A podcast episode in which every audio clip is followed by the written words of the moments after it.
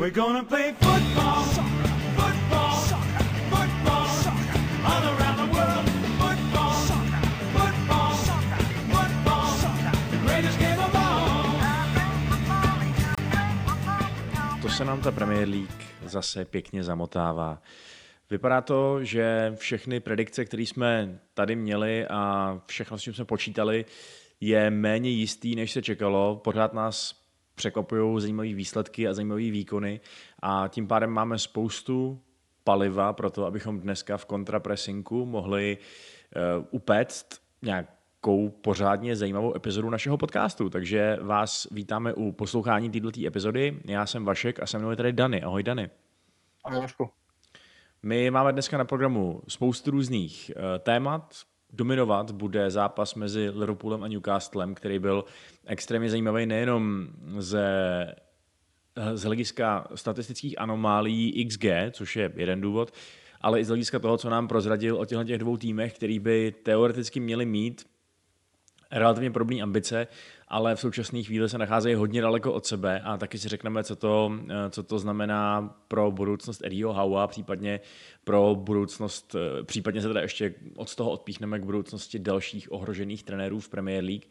A kromě toho taky se nám otevřelo přestupové okno, což znamená, že si probereme nějaký nějak zhruba to, co bychom přibližně mohli čekat, jaký pohyby bychom mohli čekat, jaký nový tváře bychom třeba mohli vidět, nebo minimálně o co se bude kdo snažit.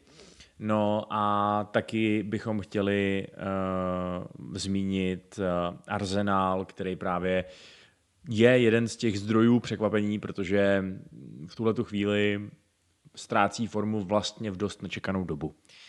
Ale pojďme se odpíchnout teda od toho prvního tématu, který jsem zmínil, a to byl zápas Liverpoolu s Newcastlem. Byl to zápas, který si vlastně velmi suverénně pohlídal Liverpool, bych to v jednu chvíli vypadalo, že to, že to bude větší drama, než by si Newcastle zasloužil. Liverpool vyhrál naprosto zaslouženě, měl obrovský šance. Kdyby nebylo Dúbravky, který dostal čtyři góly, ale zároveň chytal úplně skvěle, tak by ten výsledek byl, byl um, hokejovej.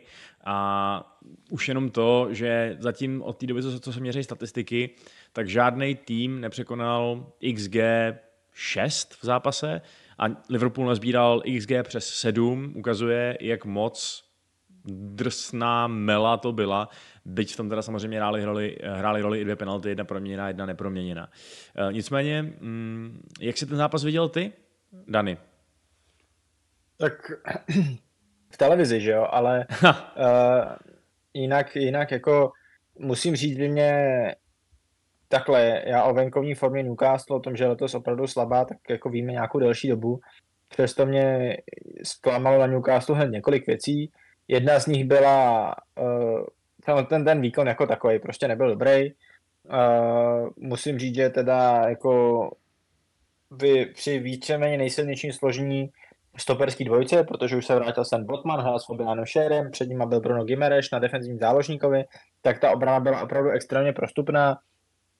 Pressing Newcastle vůbec nefungoval, to množství jakoby přihrávek skrz řady, který, který Newcastle dovolil, tak se jakoby nedokázal zkoncentrovat do malého prostoru, bylo až, až výmluvný. No a tak jakoby, tak mě taky, ne, nechci říct, že překvapila, ale byl jsem pozitivně, jakoby, nebo pozitivně na mě působila ta schopnost Liverpoolu. Jednak to, to jakoby, že, že se položili psychicky po tom prvním poločase, po kterém měli X G dva celá sedmdesát šest nebo kolik, neproměnili penaltu a bylo to nula nula, Newcastle neměl nic a prostě fakt to mohlo být v poločase dva tři nula a, a furt jakoby bylo o co hrát. A zároveň i to, že vlastně i vlivem toho, že nedokázali ty šance proměnit, tak do toho bušli furt a, a šli do toho a ani za toho stavu jedna nula, když pak o to vedení celkem rychle přišli, ani za stavu dva jedna se vlastně nespokojili s tím zápasem tak, jak je a nešli to dohrát, ale vlastně po devadesát minut do, do Newcastle poměrně jakoby vytrvale bušili. A na druhé straně, pokud tady se tady zmiňuji pozitivně o Liverpoolu a jejich přístupu k zápasu, tak musím říct, a o tom ještě asi bude řeč, že mě velmi jakoby zklamal trenérský přístup Eddieho Howa, který prostě mi přišlo, že, že trošku jakoby na ten zápas poločase rezignoval, že se nepokusil nic změnit, že přesto, že ten první poločas ze strany Newcastle byl hroznej, tak vlastně tam se jakoby z taktického hlediska, z hlediska herního plánu neudálo vůbec nic. A on té porážce vlastně šel naproti a pak ještě po zápase řekl, jak vlastně hráči odevzdali maximum. Ve chvíli, kdy on jim vlastně neposkytl žádnou jakoby od, ze, ze své strany žádný servis, aby to mohlo dopadnout líp. No, Eddie Howe taky kromě toho říkal, že podle něj se nedá říct, že by Newcastle byl nějak jako otevřený, že by, že by jeho obrana byla nějak extra prostupná, tak to se, to se asi opravdu díval na jiný zápas, protože tam neustále docházelo k nějakým nebezpečným situacím, neustále jsme viděli, že byly obrovský mezery mezi jednotlivýma, mezi jednotlivý, mezi, pardon, mezi jednotlivýma řadama, mezi obranou a zálohou například, mezi zálohou a útokem taky a do toho příšerná úspěšnost, nebo příšerně nízká úspěšnost přihrávek, která navíc Která, ve který je reflektováno to, že Newcastle byl šíleně náchylný na ztráty míče, včetně nebezpečných prostor a nebyl si schopný vůbec poradit s pressingem Liverpoolu. Teď je ale otázka, my se samozřejmě na, na, na ten zápas podíváme z pohledu obou těch klubů, ale když se teda odpíchneme od Newcastle, tak jak je možný, že tenhle ten tým, který měl loni sdílenou nejlepší defenzívu v celé lize, má teď takovouhle příšernou, zvlášť obranou formu, nefunguje vůbec celá ta defenzivní struktura a nikdo by se nemohl divit, kdyby Liverpool dal prostě osm gólů tady z toho, z toho, co předvedli. Jak je možný, že i když hraje víceméně jako víceméně first choice back čtyřka s výjimkou teda toho, že, že Trippiera nahradil Livramento, tak to vypadá takhle. To přece není možný, tam se nemohlo nic takhle zásadně změnit, ne? No, tak jsou tam vlastně dvě, nebo je tam několik věcí, o kterých můžeme mluvit. Jako, jo, jedna věc je, že sice ta obrana je víceméně poskládaná tak, tak, jak je, ale dneska prostě v moderním fotbale, že už, už není defenziva jenom zálež, záležitostí obrany a ty, a ty hráči před ním dobře, jako hraje Bruno Guimarães, ale otázka je, jestli by prostě v ideální sestavě s ním nastupoval Sean Longstaff a, a Luis Miley. A, takže můžeme se bavit o tom, že pořád je to prostě jedna věc je to, že ty zranění pořád neumožňují Eddie Howeovi postavit jakoby nejsilnější sestavu, kterou by potřeboval. Druhá věc je potom samozřejmě ta únava materiálu. Jo, pořád má Liverpool, uh, Newcastle deset zranění, takže kdo může, tak hraje. Uh, Anthony Gordon, tak ten neodpočíval podle mě se čtvrt roku. Uh, Luis Miley, tak ten je sedmnáct a přesto prostě každý zápas uh, hraje od začátku až do konce, kromě toho zápasu s Lutonem, kdy byl vystřídaný takticky už v prvním poločase.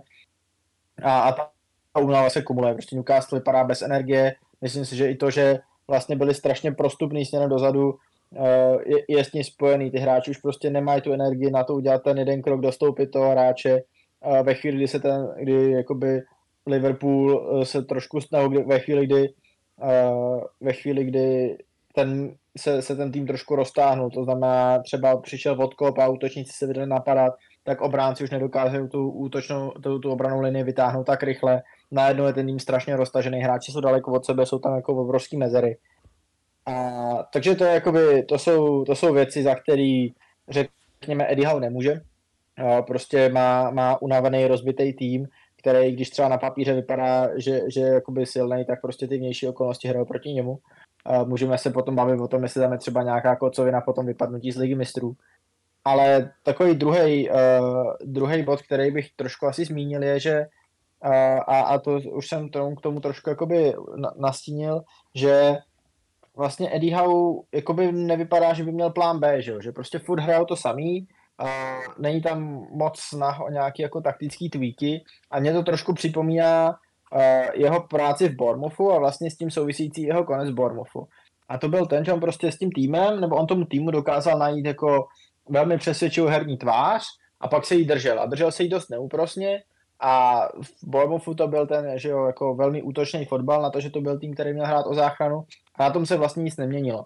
A, a ten Howe v Bournemouth uh, celých pět let v Premier League, ale vlastně předtím hrál pořád velmi podobně.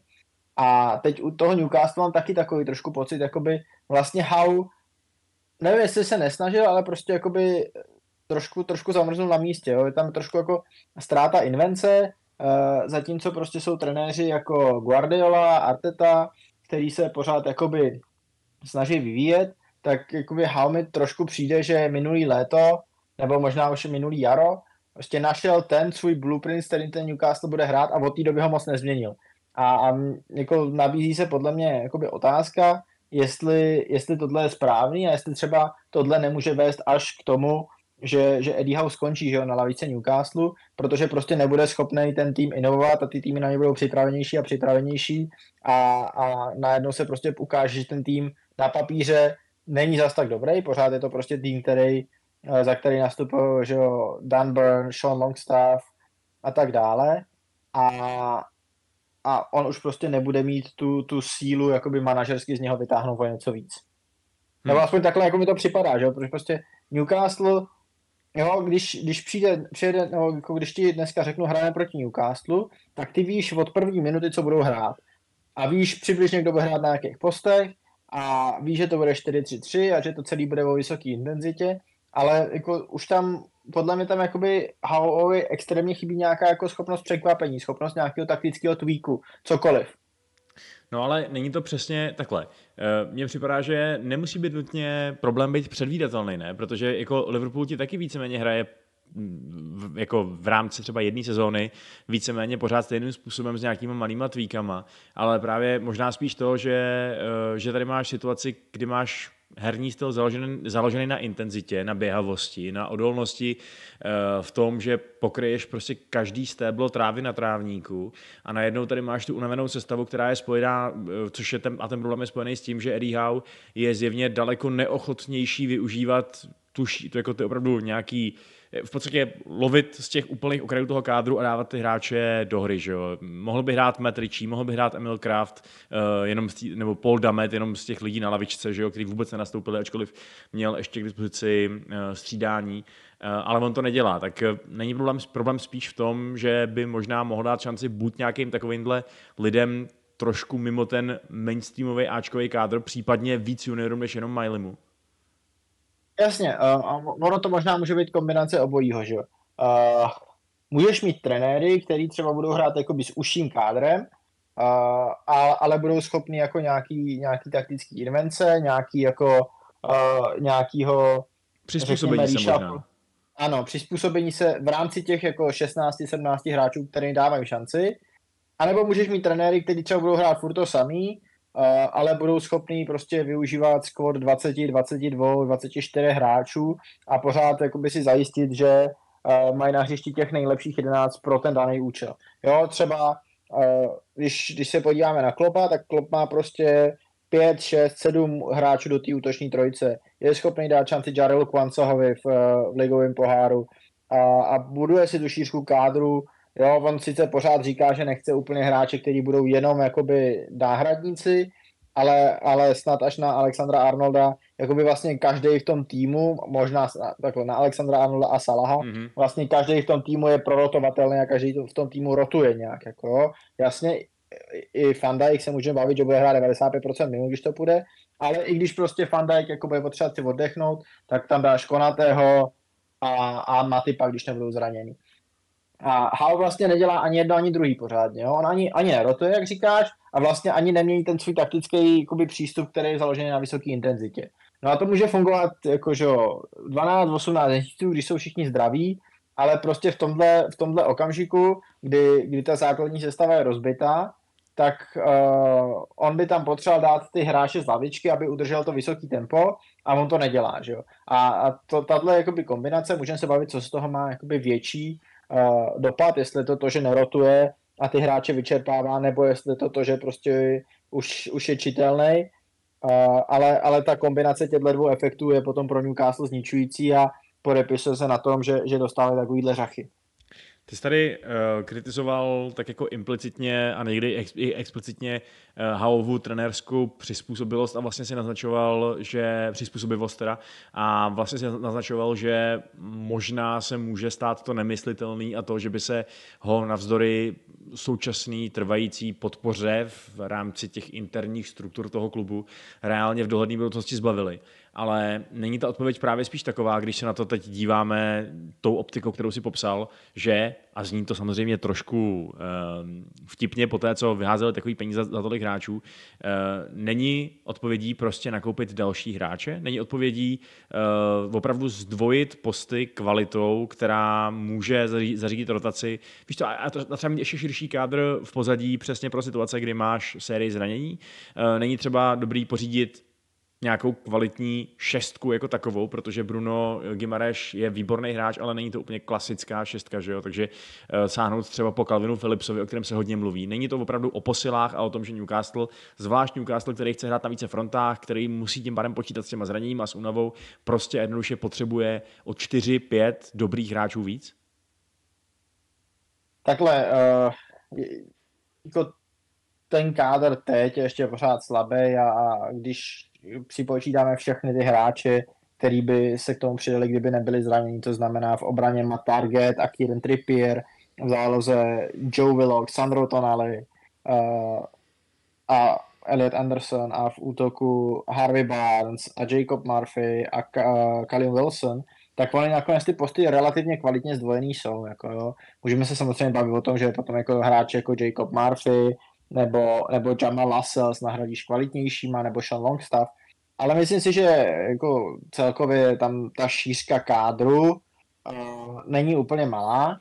Na druhou stranu, a, a myslím si, že tohle je nějaká otázka toho přerodu Newcastle, z toho vlastně otloukánka Premier League uh, do, do týmu, který chce hrát hodně nahoře. A samozřejmě tam nějaký byproduct, přesně jako hráči jako Paul Dummett, Loris Karius, Emil Krafth, Matt Ritchie, který najednou v tuhle chvíli uh, jsou, jsou ty, který jsou jediný k dispozici, protože vlastně všichni, se, všichni ostatní se zranili.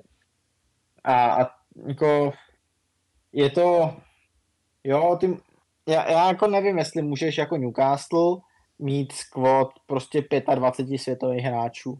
A oni to vlastně ani nedělají. Oni jako ty hráče, který kupujou, tak to nejsou jako úplně hvězdy světového formátu, že vlastně jako asi největší hvězda toho týmu je Alexander Isak, což je sice hráč, který byl velmi drahej, ale na druhou stranu prostě pořád přišel jako dvaadvacetiletý hráč z Realu Sociedad. A, a hmm. mně se jako těžko říká, že když prostě přivede, jo, ta, ta situace, v které teď Eddie Howe je, je dost bezprecedentní. A protože dá se očekávat, že když to jako, že prostě v příští sezóně už nebudou mít dvanáct čtrnáct zraněných hráčů, už nebudou muset hrát Luis Miley, ale uh, já vlastně nevím, jestli se dá čekat, že když on bude mít těch dvacet dvacet dva hráčů, tak nějak změní svůj styl, tak to bude víc točit. Takže jakoby ta, tato situace, v které oni jsou teď, tak podle mě vlastně nám neříká nic moc o tom, jak se bude Howe chovat v, za normálního stavu. Jo, a tady se opravdu spíš uh, potom vracím k té zkušenosti, kterou on má z Bournemouthu, kde vlastně ten, ten jakoby herní styl se vůbec neměnil. A pak je otázka, jestli ten zvolený herní styl je, je dostatečně dobrý na to, aby dlouhodobě držel Newcastle nahoře. A, a to si myslím, že je jakoby větší problém, než, než to, že uh, nerotuje sestavou, je spíš to, že jo, protože já si vlastně umím představit, že on tou sestavu bude rotovat i nebude rotovat, když těch hráčů bude mít k dispozici dvacet, ale v tuhle chvíli, tak jak prostě sleduju sedm let Eddie Howe v Premier League, tak si neumím představit, že když bude mít všechny ty hráče k dispozici, tak najednou prostě uh, přejde do, do nějakého systému a la Pep Guardiola, anebo naopak začne hrát nakopávaný balóny stylem Seana Dyche. Prostě myslím si, že tuto taktickou flexibilitu on v sobě nemá a že prostě uh, je třeba méně takticky flexibilní než, než Klopp s, s Postecoglou, který sice má nějaký jakoby styl, kterým chtějí hrát, ale jsou v rámci něj schopni dělat tweaky. Jo? Klopp experimental čtyři dva tři jedna v minulý sezóně, uh, Postecoglou je taky schopný hrát double pivot nebo single pivot, uh, posouvat to, jak si ty hráče na hřiště hýbou. Mně přijde, že Newcastle, byť třeba pod Howem v té první sezóně hrá chvíli na tři vzadu, tak upřímně nečekám, že by, že by vlastně tam jakoby i kdyby těch hráčů měl zdravých osm, i kdyby chtěl zdravých osm a dvacet, takže by tam jako došlo k nějaký zásadní změně stylu. Nevím, jestli dá smysl takhle. Jo, dává, no, dává a je, je zajímavý si tady říkat, že ta hrozně, že ta hrozně chválená sportovní struktura Eddie Howe a sportovní ředitel, nebo jaký je jeho titul, Dan Ashworth, že jo, tak že by mohla být vlastně ve dvojnásobném ohrožení, protože jak je, je jasný, že fotbal je o výsledcích a tím pádem za ty výsledky zaplatí trenér jakožto nejodvolatelnější a nej, nejnahranitelnější ze všech těch pohyblivých částeček. Takže to je ta, to je ta hrozba nad Howem. Do toho se do toho, do toho si Ineos neboli nový v fulzovkách majitelé Manchester United chystají smyčky, aby přetáhli Ashwortha k sobě a on má na ně vazby, takže to dost možná vezme. To znamená, že se nám tady dost možná ten Newcastle, který nás všechny tak příjemně, nebo pokud mu nefandíte, tak nepříjemně překvapil v minulý sezóně, takže se nám mění před očima. Jsou možná nějaký pozitiva, který si z toho všeho vzít, ale je jich asi hodně málo. Myslím si, že jedno je teda výkon Martina Dúbravky, který hodně, hodně potřeboval dobrý výkon, že jo? Protože hm, to nahrazení na delší dobu zraněného Nicka Popa doteď nevycházelo moc dobře. Vypadalo to, že Dúbravka není úplně komfortní v tom vklouznout do těch jeho bod, že není úplně komfortní s tím hrát sweeper keepera, že ne, nebude prostě nějak moc pomáhat u mě svojí defenzivě pokrýváním širokého prostoru a kvalitní hrou nohama a tak dále. A v posledních zápasech, po té, co Popa nahradil, se mu vlastně nedařilo ani produkovat nějaký, nějaký zákroky navíc nebo být nějaký excelentní na čáře. No, co, co se týče sweeper keeperství, tak toho jako v tomhle zápase nic moc nepředvedl, ale minimálně teda jako elitní shotstopping ukázal, tak je to něco, na čem, na čem Dúbravka může stavět a je to třeba něco, tenhle ten konkrétní výkon, kvůli čemu si Ashworth a zbytek lidí v managementu Newcastle řekne, hmm, tak možná, že teda v lednu toho nového golmana nepřivedeme. Tak takhle, já si myslím, že tohle vlastně, jako tohle byl opravdu ten starý dobrý Martin Dúbravka z, z Newcastle pod Stevem Brucem a podobně. Prostě hráč, který Uh, extrémně, jo, měl proti sobě extrémně vysoký volum střel a, a na základě toho a produkoval velké množství zákroků, občas s tím byly spojené chyby, ale, ale jakoby opravdu ten tým dost často držel nad vodou. Uh, nicméně, myslím si, že takhle, Dúbravka je v tuhle chvíli asi pro Newcastle, pro takhle špatný Newcastle, je Dúbravka dobrý golman. No to je skoro až paradoxní, ale vlastně jakoby čím, čím horší Newcastle, tak tím jakoby líp pro ně, že mají právě, právě Dúbravku. No, protože přesně jak říkáš, on není jakoby excelentní uh, hráč nohama, on jako v kombinaci ti zase tak moc nepomůže, uh, nějaký jeho jakoby cross-claiming uh, taky není jako úplně jeho, jeho silná přednost, ale on je opravdu to, on je prostě jakoby opravdu ten golman, na kterýho, jo, který je schopný mít ten zápas, kde na něj jde dvacet osm tisíc střel a on nepustí nic. A ono to dlouho vypadalo, že to takový zápas bude. Takže vlastně jakoby, uh, z, těch, z těch čtyřech gólů, který dostal, tak dva byly do prázdné branky, když ho jakoby, hráči Newcastle vykom- a hráči Liverpoolu vykombinovali dva na nula. Jeden byl z penalty, druhou penaltu chytil a čtvrtý byl mishit Codyho Gakpa. A jinak vlastně pochytal vlastně opravdu všechno, co na něj šlo. A, a jako To, to je přesně to, co, co, čeho je Dúbravka schopný. On je schopný mít takovýhle zápas jednou za čas. Nicméně já si myslím, že uh, takhle Nick Pope je prostě dlouhodobá jednička. Uh, přivádět v lednu dvojku novou místo Martina Dúbravky, nevím, jestli to jako něco zásadního řeší. Jo? Nevím, jestli to udělá takovej rozdíl, aby, aby za to Newcastle trácel nějaký signifikantní peníze.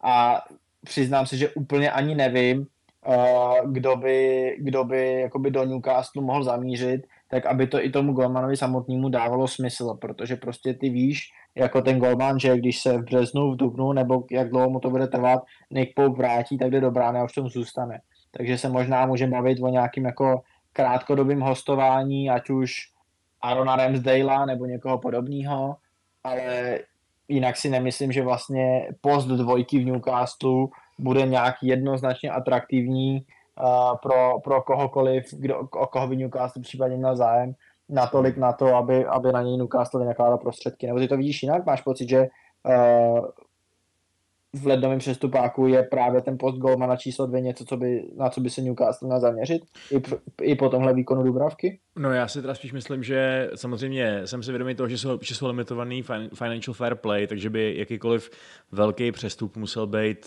nějak jako kreativně zpracovaný, nejspíš formou hostovačky s, nějakým, s nějakou v úvozovkách obcí, že jo, která by to přesunula do příští sezóny. Ale myslím si, že kdyby třeba sehnali toho Ramsdalea, tak vůbec není jasný, že by, že by Pope byl nadále jednička. Jo? Já si obecně myslím, že uh, oni tam obecně o Popovi panují určitý pochybnosti ohledně jeho zdravotního stavu, ohledně jeho schopnosti zůstat dlouhodobě zdravej. Do toho mu už taky není dvacet pět Popovi, takže v tuhletu chvíli přivést uh, nějakou... Takhle, myslím, že z pohledu Newcastle dává smysl zaměřit se na přivedení nějakého dobrýho golmana, který bude minimálně vyzývat Popa o místo jedničky v létě. A proč to neudělat vlastně teď v zimě, když jasně je to obtížnější market, jasně je, to, je tam lednová přirážka, ale na druhou stranu ty tady mluvíš o březnu a dubnu a to je ale to je obrovská část sezóny, že jo? Kdy ty budeš vlastně nucený spoléhat na Dúbravku nebo na Lorise Kariuse, ty vole. A uh, to tě taky může stát, uh, jako víš co, pokud tahle ta forma bude pokračovat, tak uh, to může stát... Howe úplně klidně jeho místo ještě předtím, než, než vůbec dorazíme do nějakého jako na konec sezóny a bude se tam bilancovat a říkat si, no, nesplnili jsme své, svoje cíle a tak dále, půjdeme jinou cestou. Jo?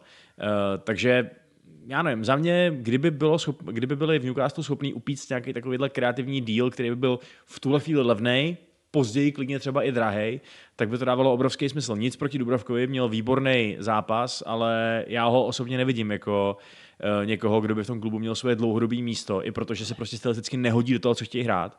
A tím pádem, pokud ho nahradit, tak proč ne teď, když je potřeba, aby někdo chytal, že jo? No a tady, tady je možná ta otázka, jestli je potřeba, aby někdo chytal a Když, když to tak řeknu, prostě Newcastle je v tuhle chvíli na pátý Tottenham, což je to poslední teoretické místo, který může zajistit ligu mistrů. Uh, v případě, že teda Anglie skončí v top, mezi top dvěma zeměma v, v evropských pohárech letos, tak ztrácí v tuhle chvíli Newcastle už deset bodů. Hmm. A naopak na sedmý Manchester United ztrácí ty body jenom dva.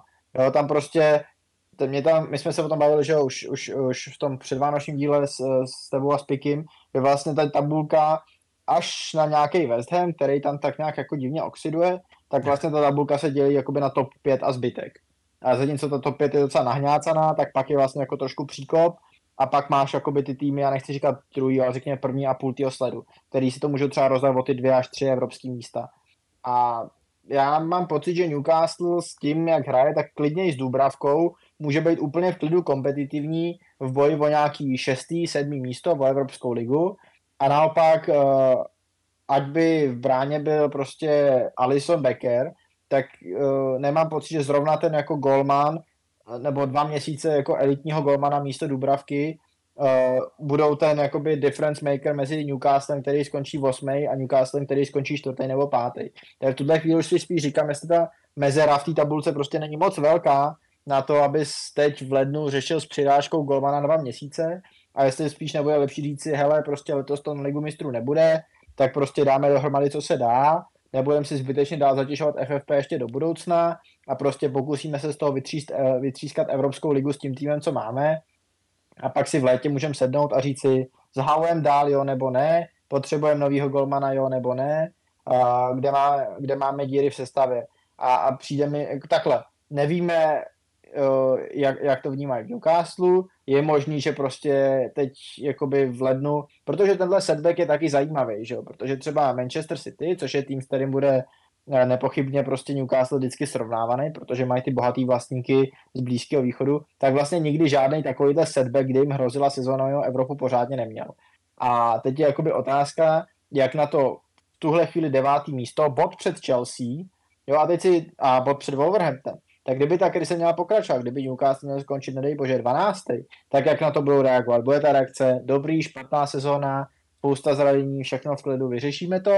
A nebo ta reakce bude naopak jakoby ten, to přepnutí do takového toho šíleného spending spree a, a nákupu uh, vysloužilých legend, které jsme od nich všichni trošku čekali, jo, že přijdou různý Neymarové a podobně. Hmm. A tohle, jako, z tohohle hlediska je to jakoby strašně zajímavá úloha a umím si úplně klidně představit, že to pojmou tak, jak říkáš. Ti řeknou, to musíme zachránit sezónu v lednu a, a půjdou do golmana a půjdou do nového stopera a prostě jako vymyslej to nějak, aby, aby prostě obešli F F P a prostě udělají tam takový ty hostovačky, za který se platí až později, nebo co já vím.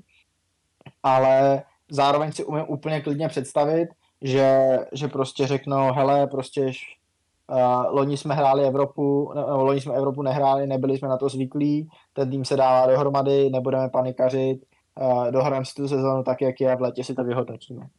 Jo, to znamená, že ale teda tvůj, tvoje nějaká, řekněme, preferovaná varianta by byla opravdu říct si, hele, loni jsme to přestřelili, ten úspěch, overperformovali jsme, overachievovali jsme a tato sezóna je trošku, je trošku prostě odepsaná, je to sezóna nějaký další konsolidace, která možná měla přijít už loni, kdybychom neměli tak hrozně dobrou formu.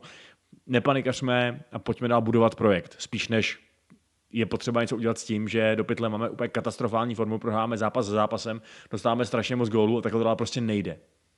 Jo, jako za mě jo, ale spadnou, nespadnou, myslím si.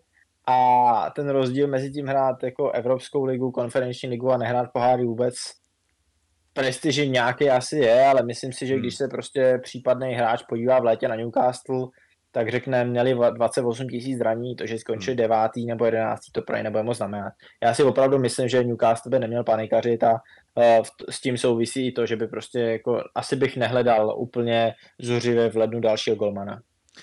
No, tak tím se dostáváme k Liverpoolu, který si upevnil pozici na špičce tabulky, vede o tři body před Aston Villou, má náskok pět bodů na Manchester City, Arsenal, byť Manchester City má zápas k dobru. A já jsem viděl takový ty různý titulky jako jako Liverpool hrál jako šampioni, převedl výkon šampionů a já souhlasím, že to, že to byl opravdu jako působivý výkon a jakkoliv si na Newcastle v poslední době může dovolit každý, včetně Chrise Wooda, tak i tak prostě Liverpool hrál naprosto skvěle. Moje otázka je ale spíš ta, že k tomuto výkonu, teda k tomuto výsledku je do velké míry dotáhl jeden muž a to je Mohamed Salah, který prostě konzistentně dokazuje, že jakkoliv se můžeme závistivě ukazovat na to neuvěřitelné bohatství Liverpoolu v těch forward, v těch předních řadách, tak Salah je prostě nenahraditelný. Salah je prostě nejlepší. A Salah je taky někdo, kdo teď odejde pryč a bude potenciálně chybět až osm zápasů. Co s tím? Bude to Liverpool stát hodně bodů a kým ho vůbec nahradí? Tak... Já, já myslím, že jako ta úplně nejjednodušší odpověď je, že on je opravdu nenahraditelný. Jo, a jenom v tom včerejším zápase on vytvořil dva celá sedm expected goals, což samozřejmě bylo přifouklitý těmi dvoma penaltama, ale taky měl jedna celá pět expected uh, assist. Jo, prostě mm-hmm. uh, přes čtyři expected kanadský body, což je naprosto šílený, to je šílený v zápase. No. A hraje, hraje výborně. Uh, Už, už jenom to, že on je vlastně schopný jako víceméně řešit všechny fuck-upy Darwina Núñeze, jo? No, přesně. Ta... Přesně, protože velk... no, jo, já jsem jenom chtěl dodat, dodat, že vlastně jako ten Salah je o to důležitější ve chvíli, kdy Núñez ty góly prostě nedává, byť asistence, asistence jo, Diaz je taky víceméně jako z formy, že ho tam má zdravotní problémy, Gakpo je vlastně někde mezi útočníkem a náložníkem, takže o to je ten Salah klíčovější, že jo? No jasně, a myslím si, že to bylo krásně vidět na té tý... na té situaci z prvního poločasu ještě s tou nulou a ještě před tou penaltou, podle mě, kdy jako Salah rozběhl kombinaci z pravého křídla, přihrál uh, Núñezovi před branku, ten mu ten míč vracel, ale vracel mu tak strašně debilně, že, jako, uh, že Salah ho musel obíhat, že jo. A stejně vymyslel naprosto geniální přihrávku do předbrankového prostoru a, a potom teda Núñez dvou metrů trefil Dúbravku, že jo. A to je přesně jakoby, to je pro ten jako mikrokosmos toho, co, co prostě Salah pro Liverpool znamená. On, i když si v ostatní forwardi hrajou, ale úplně na hovno a, a dávají mu ty přihrávky jako blbě a, a nejsou ve svý kůži, tak on je schopný to jako vytrhnout. A samozřejmě si výborně rozumí s Trentem Alexanderem-Arnoldem, myslím si, že je na něm opravdu jakoby vidět, že se posunul do takový nový role, už to není takový ten jako hráč, který kličkuje z křídla, už hraje trošku víc ze středu. Jestli jsou ho schopní nahradit, já nevím. Já fakt nevím, představuji si to asi tak, že prostě Diaz bude pokračovat z levé strany, Zpravo, doprava se asi posune Diogo Jota, pokud bude eh, eh, po fyzické stránce v pořádku. A upřímně teda potom včerejším výkonu bych asi zase jako trošku, trošku poslal Darwina Núñeze na lavičku a, a do základu dal Claudio Hakpa eh, jako útočníka. On to i dneska, myslím, říkal J J Bull v, v podcastu Atletiku, že vlastně jakoby Núñez je takovej, taková personifikace toho jakoby starýho Kloppova Liverpoolu, jako ten strašný chaos a on opravdu jako vytváří chaos a trhá tu obranu a tak dále a Hakpo je takový jako výrazně kontrolovanější. A myslím si, že uh, to je možná něco, co, co Liverpool může dělat, jo, že vlastně teď ve chvíli, kdy prostě nemají toho nejlepšího hráče vepředu, tak se můžou snažit o to, aby ten fotbal byl trošku jako méně. On bude za A míň dynamický sám od sebe, ale aby to za B bylo méně nepředvídatelný. Aby místo toho, že se budou snažit vyhrát zápasy čtyři tři, tak prostě hráli víc na jedna nula a hráli víc na to, že to vepředu udrží ten balón. Ale, ale jinak jako takhle, jestli Liverpool dokáže udržet vedení v tabulce do té doby, než se Salah vrátí, to nevíme. Jestli se mu to povede, tak si myslím, že jeho šance na titul výrazně zrostou, ale zároveň prostě jestli, jestli ztratějí čtyři pět bodů uh, v těch, těch ligových zápasech do té doby, no tak je dost dobře možný, že Manchester City nebude mít slitování, převálcuje a Salah se vrátí do situace, kdy sice opouště Liverpool uh, s pěti bodem náskokem, ale vrátí do situace, kdy bude po zbytek sezóny jenom marně jako uh, Manchester City stíhat. To, to, to je úplně možný. A myslím si, že to hodně, od, jako, pokud bych měl ukázat na jednoho hráče, který to hodně bude, tak to bude Diogo Jota. Hmm. Já jsem právě koukal na nějaký předpovědi, kdo by se na to Salahovo místo mohl, mohl uchýlit a padaly tam zajímavý jména, například Harvey Elliott, který vlastně často nastupuje ze zálohy, ale má zkušenosti kariérní i v hraní z křídla. Nebo by se tam mohl posunout i Dominik Soboslaj, který, který to taky vlastně umí. Samozřejmě ano, Jota se tam taky nabízí jako, jako varianta, ale pokud chceš sundat Núñeze, tak tím pádem to asi znamená, že Jotu dáš na hrot, že jo? A je samozřejmě otázka, jestli, jestli dávat Núñezovi za vinu, že je takový palič, když tomu týmu zevně něco dává, poskytuje asistence, poskytuje mezihru, poskytuje energii v pressinku, ale zároveň chápu, že to začíná být problém i pro jeho sebevědomí a tak dále.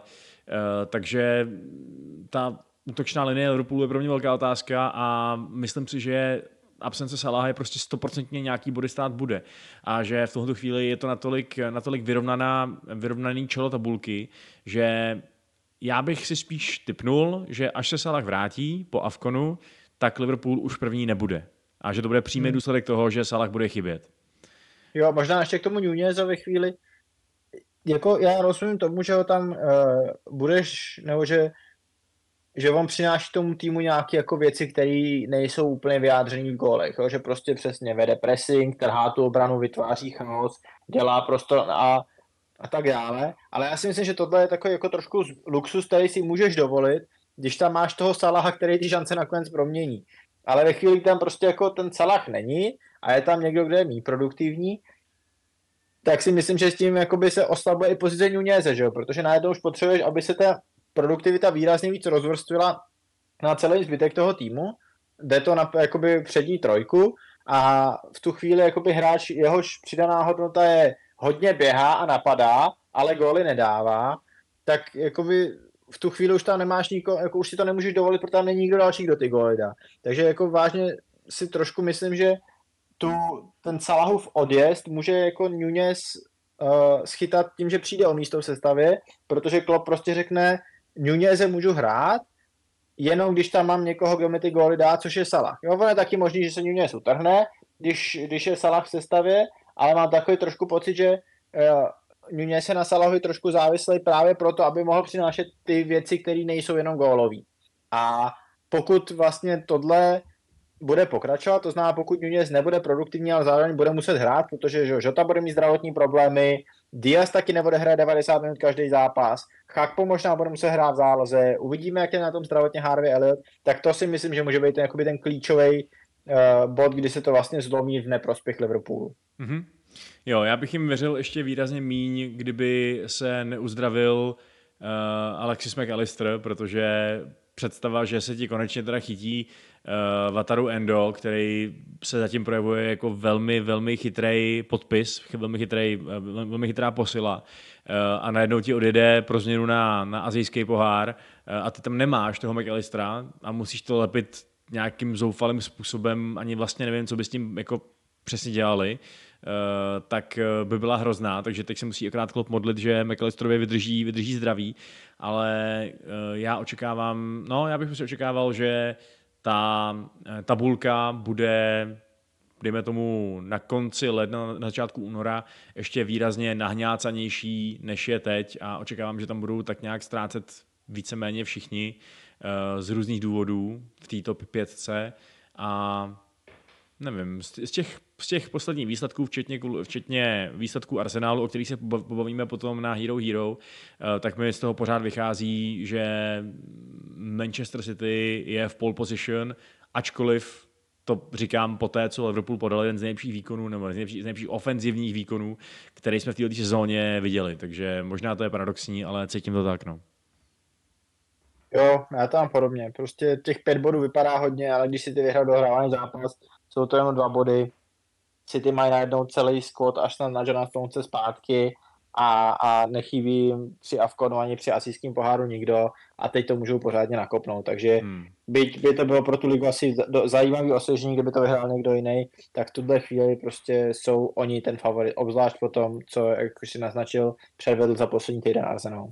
Jo, já musím říct, že tady Liverpool v kontrapresinku podceňujeme víceméně konstantně. To znamená, že jednoho dne, pokud se stane to, že Liverpool letos vyhraje sezónu, vyhraje titul, tak někdo může udělat, nějaký fanoušek Liverpoolu může udělat hodně um, výsměšný sestřih toho, jak neustále prorokujeme Liverpoolu, že konečně klopítne a konečně klopítne, ha, a konečně přestane být tato mašina na body, byť to často vypadá, že, že k tomu, že k těm bodům dochází takovým právě chaotickým způsobem.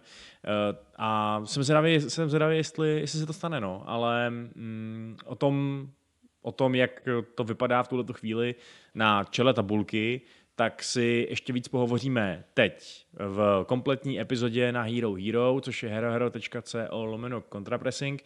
Taky si tam probereme nějaký ohrožený trenéry v Premier League, kromě Eddieho Howa, který teda, abych to upřesnil, v tuto chvíli není oficiálně ohrožený, jdou naopak zvuky a signály, že má svoje místo prozatím jistý. A kromě toho se mrkneme ještě na lednový přestupák, který nám právě začal a co od něj můžeme čekat. A to je tak nějak všechno, pokud nás diskuze nezavede ještě někam dál. Takže pokud nás hodláte následovat na Hero Hero, tak budeme moc rádi za vaši podporu a za vaši pozornost. A pokud ne, tak se na vás budeme těšit v další epizodě v příštím týdnu. Tak díky, Dani, za účast, díky vám za poslech. Ahoj. A ještě jeden dodatek. Těšte se ve čtvrtek na Hero Hero na speciální epizodu pouze o Manchester United, kde si probereme do hloubky všechno o tomhle klubu, co ho čeká, co ho dosud potkalo, a kromě mě a Honzy tam bude vystupovat i e, náš oblíbený host Jakub Dobijáš, datový analytik a fanoušek Manchester United, takže si myslím, že by to mohla být zajímavá diskuze. Tak, děkujeme za pozornost a mějte se. Ahoj.